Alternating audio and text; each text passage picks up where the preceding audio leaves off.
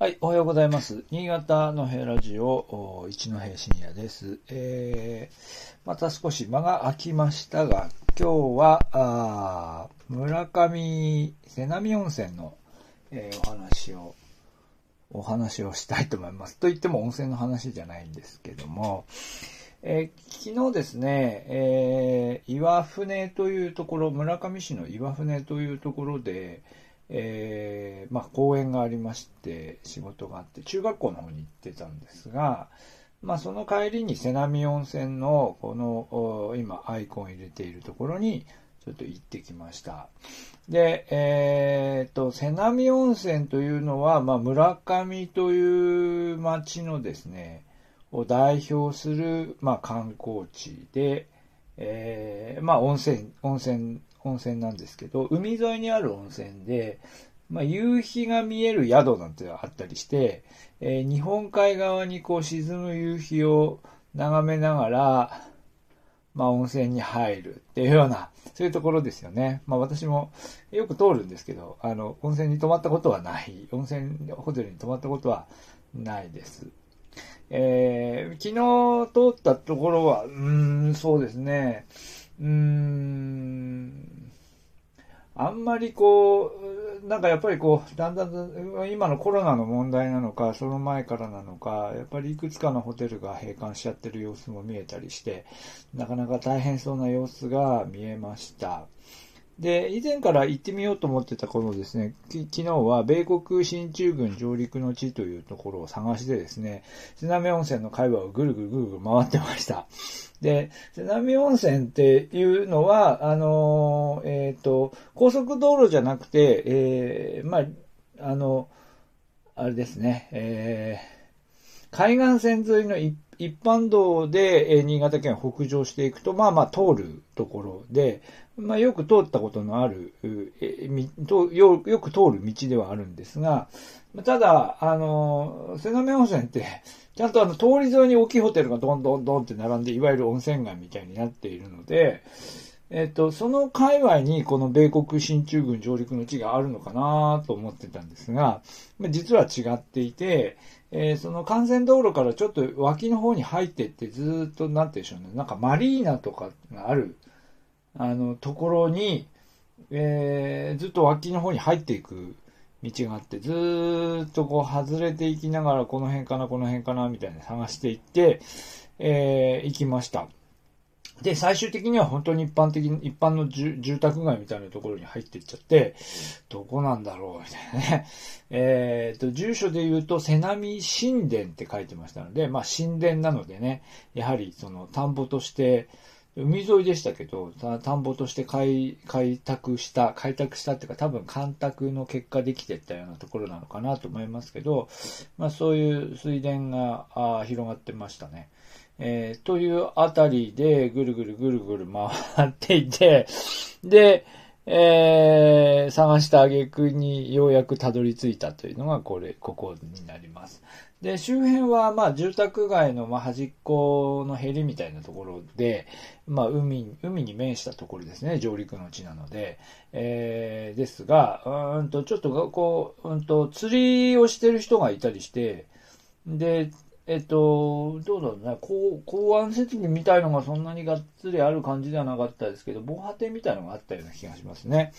えー、で、まあ非常に天気も良かったんですが、まあそこにこうポツッとこう置いてあるんですね、これね。米国進駐軍上陸の地というこう碑があって、まあ下に碑文があって、これ隣にあの怒りがですね、えーと、まあなんとか、あの建物を建てた、地元の人が建てた建物の中に怒りが置いてあるというだけの、えー施設で、なかなか知らないとたどり着けない。本当私はあの、瀬波温泉泊まったことなかったんで、瀬波温泉泊まった人はなんか漏れなく、チラチラと見るような場所に立ってるのかなと思ったが、どうもそうではないですね。えー、瀬波温泉の、その瀬波の、えー集落の中に入っていくような感じじゃないと訪ねていけないようなところにあります。で、えー、まあ、で、ウェブ上の説明もね、ほとんどないですよね。村上の地域振興局が一つページを設けていて、まあ、村上岩船珍百景というところで一個紹介しているのと、あと、瀬波町づくり推進協議会。まあ、ここが多分その、あれですかね、あのー、記念碑を立てたりしている、あの、地域の団体の人、またはその関わりの方なんではないかなと思いますが、その2つぐらいのページしかほとんどなくて、まだほとんど注目されてないという感じですね。えー、です。で、な、何があったのかっていうと、私を読む限りではあんまりよくわからないんですが、まあ、あの、10えー、1945年の10月ですので、まあ、その、えー、まあもちろん、あの、幸福、無条件降伏して、ポツダム宣言を受諾して、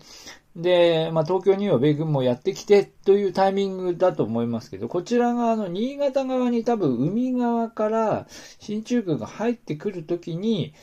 うーん、上陸する場所として、まあ、新潟市内じゃなくてどうして瀬波に入ってきたのかちょっとわからないですが、瀬波の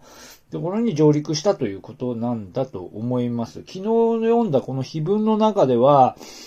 えー、その、温泉地の、温泉のホテル、旅館に、あの、米軍兵たちがどーっとやってきて泊まってったみたいなことが、まあ、書いてありましたけども、えっと、ここに置いてある怒りは今度何かというと、怒りは、あのー、何でしたっけ、上陸しようとした時に大しけがやってきて、それでその、あのー、米軍の船はですね、上陸用終艇は、あの、もう、あの、波に飲まれてしまいそうになったんで、その鎖を、あの、えー、なんだっけ、ワイヤーを切って、ワイヤーを切って、その怒りを、その海底に置いたまま、あ網島の方へ逃げたと、えー、いう話なんだそうで、で、その時に、えー、まあ、切って、その海底に沈んだ怒りがずっと沈んでいたのを、えー、まあ、地元の人が引き上げて、まあ、ここにアメリカ軍が、その、上陸してきたということを、えー、示す、あの、ものとして、まあ、保存はしてあったみたいですけどね。で、ずっと雨ざらしになっていたのを最近こう、屋根をつけて、まあ、ここにその米軍が、えー、上陸してきたんだよということで、えっ、ー、と、保管してあったと いうことですね。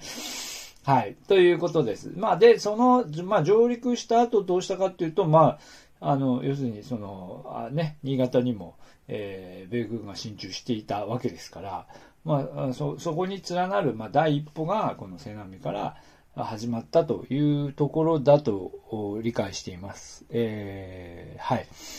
まあ、という、こう、歴史の1ページをですね、瀬波温泉に、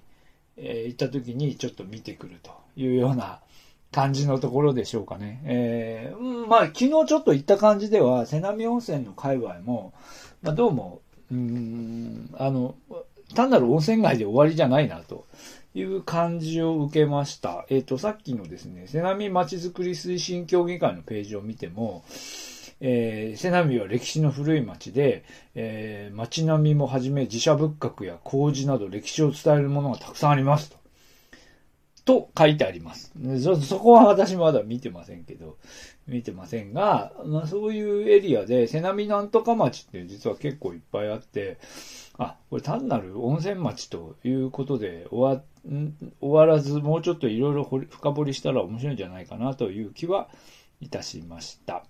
はい。というのが、あ今日の、えっ、ー、と、お話でした。えー、最近ね、なかなかネタね、ネタいろいろだからこんな風に、あの、出かけていた先で仕込んだりとかですね、いろいろ本借りてきたりとかして、あの、新しいネタをいろいろお話ししようと思っているんですけど、ね、えー、少しずつ間が空いてくるようになりましたけども、また次回お話をしたいと思います。えー、今日もお付き合いありがとうございました。今日は日曜日、えー、良い休日をお過ごしください。